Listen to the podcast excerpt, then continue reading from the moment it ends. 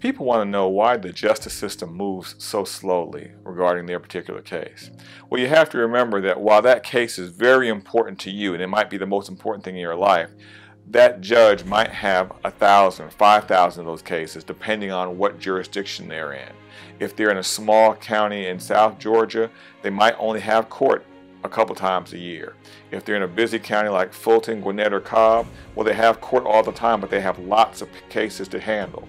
And so there are lots of matters to take care of. Your own particular case may involve motion hearings and other things that involve time. And so a lot of times you just need months and months and months to get the case resolved.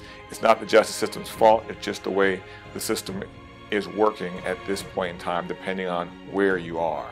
And so again, you need someone who's experienced and who has been to different jurisdictions to understand how to move your case along and how to get the re results you want.